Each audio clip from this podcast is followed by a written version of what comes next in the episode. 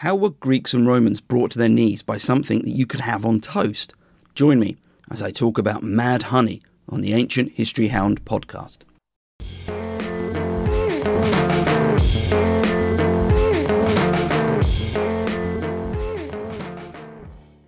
Hi, my name's Neil, and welcome to the Ancient History Hound podcast.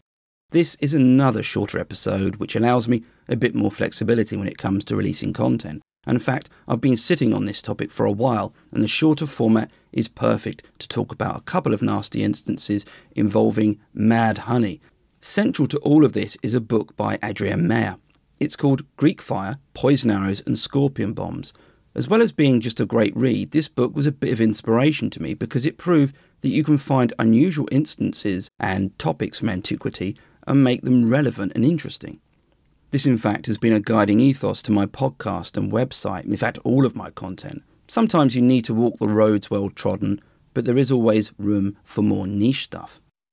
If you want to say hi, you can do so on Twitter, where I'm at Ancient Blogger, and the Twitter specifically for the podcast is at Hound Ancient. There's also my website, ancientblogger.com, my Insta and TikTok, which are both Ancient Blogger. One last thing, it does get a bit nasty with this one, so perhaps don't listen while you're eating especially if you're eating anything with honey in it. In 401 BC, Xenophon was marching his troops to the Black Sea. It's one of the most famous marches of antiquity, and his account of it, the Anabasis or March of the 10,000, is a riveting account of what happens when you're in a mercenary army and it all goes wrong. To give some context, Xenophon was in an army which had been hired by Cyrus the Younger to be used against his brother Artaxerxes II, the Persian king. The two sides met deep in Persian territory north of modern Baghdad, and the battle ended as a draw. However, Cyrus was killed in the fighting. The army was now horribly exposed. What followed was a mad dash to get out of enemy territory and to the safety of the Black Sea, where the Greek colonies there might give safe haven. On the way back, the army ended up in Colchis, which is sort of modern day Georgia, on the southeast corner of the Black Sea. Xenophon's army camped on a hillside, and the only complaint was the number of bees everywhere. The upside to this downside on the hillside was that lots of bees meant lots of honey, and the men helped themselves to what must have been a welcome treat. Now, let Xenophon describe what happened next. Begin quote. The Greeks ascended the mountain and camped in a number of villages which were well stocked with food. There was nothing remarkable about them except that there were great numbers of beehives in these parts, and all the soldiers who ate the honey went off their heads and suffered from vomiting and diarrhea and were unable to stand upright. Those who had only eaten a little behaved as though they were drunk, and those who had eaten a lot were like mad people. Some actually died. Xenophon noted it wasn't until the third or fourth day that those who'd eaten the honey were able to get up and move. I'm going to get into the symptoms and effects a bit later on, but just consider the peril that this placed an army in. It wasn't enough that it must have been a horrible experience, but to incapacitate soldiers in an army might have grave consequences, and my next incidents with honey very much evidences this. In the first century BC, around 65 BC, Pompey the Great, a Roman general you might have heard of, was prosecuting a war against Mithridates of Pontus. This had initially been a small kingdom in what's now modern day Turkey, and specifically the northern part. As such, it sat on the south coast of the Black Sea, and it had taken the lands of Colchis as part of an expansion. Mithridates is perhaps a character best unwrapped in his own episode. To put it short, he was fascinating and at points feels almost invented.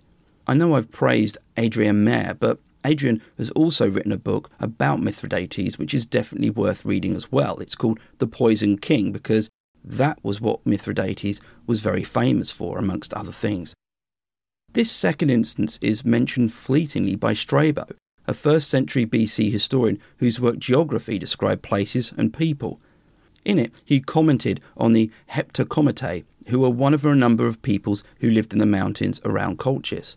All of these are described as savage by Strabo, and the Heptacomitae were the worst of them all. He also noted how they cut down three maniples of Pompey's men. But how did they do that exactly? Just before I go further, there's a technicality to the language used here.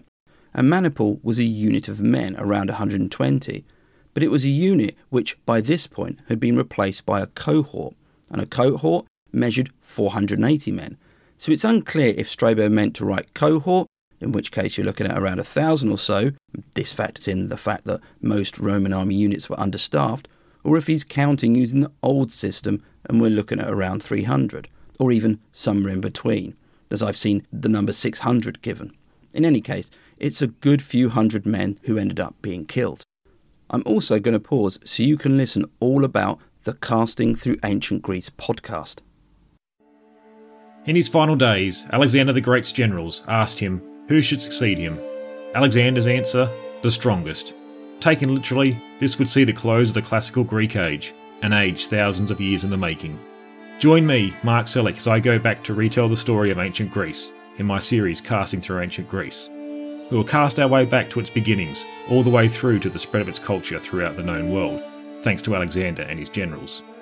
You can listen and subscribe to the series at www.castingthroughancientgreece.com, or you can listen on your favourite podcasting platform. Don't forget to follow the series over on Twitter at Casting Greece or on Facebook at Casting Through Ancient Greece. I look forward to seeing you there.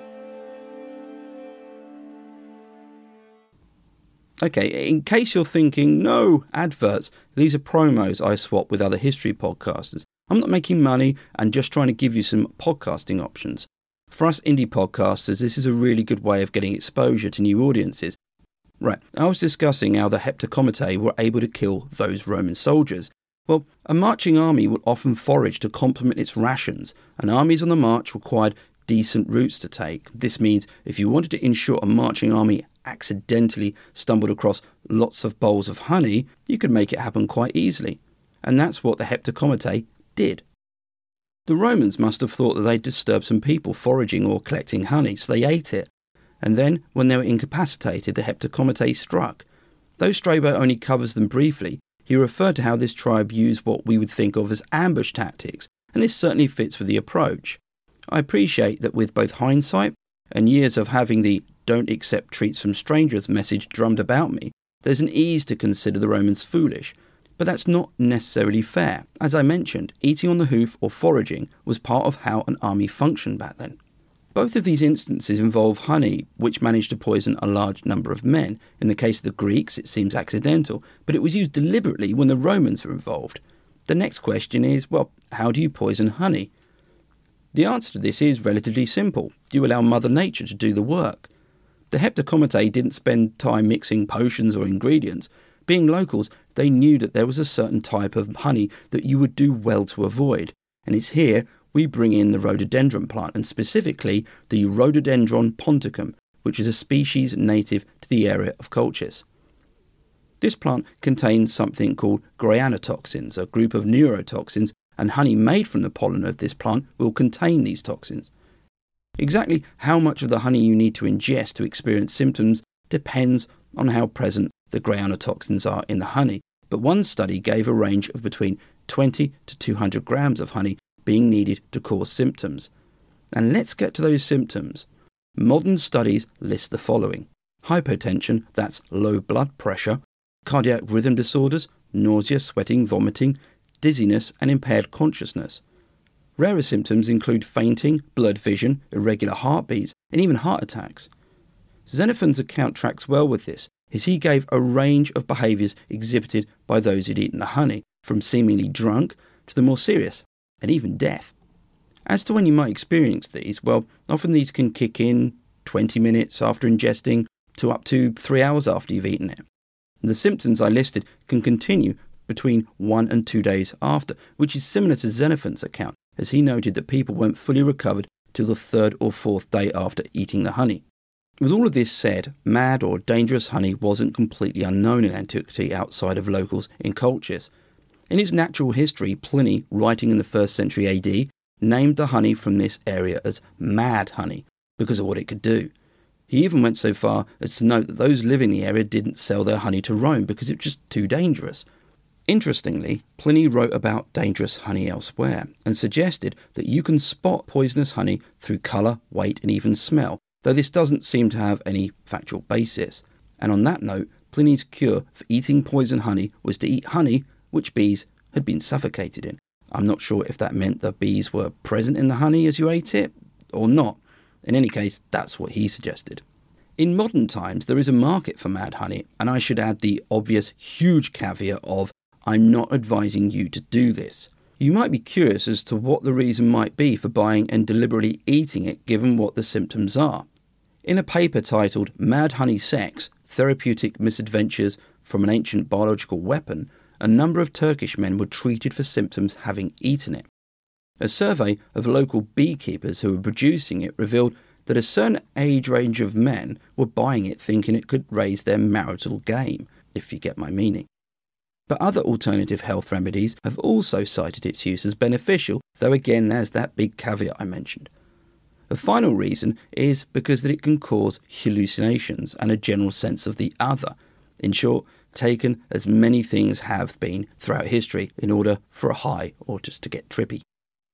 The idea of using foodstuffs to incapacitate the enemy didn't just stay with honey. In 590 BC, the Greek city of Kyra was under siege, and siegecraft at this time in Greece was largely about waiting it out. However, to speed up the process, the water supply to the city was intercepted for a short time. It was then reconnected, but now the water was infused with hellebore, a poisonous plant. This made the defenders of the city very ill, and so the besiegers were able to take the city. And finally, what about wine? This was used by a Carthaginian commander in 396 BC. The man in question, Himilco, was up against a larger force and after setting up camp retreated. The enemy took the camp and celebrated, helping themselves to the wine as you might expect. But of course, you know it was poisoned, which allowed Himilco to launch a counterattack, which was barely resisted. Well, hopefully that hasn't put you off food or drink at the moment. I hope you enjoy these minisodes and feel free to come and find me just remember, it's at Ancient Blogger on Twitter, Insta, and TikTok, and ancientblogger.com for the website. Oh, and at Hound Ancient on Twitter as well. And if you can leave a review or rate this anywhere, please do. Again, it really, really helps. Till next time, thanks for listening, take care, and keep safe.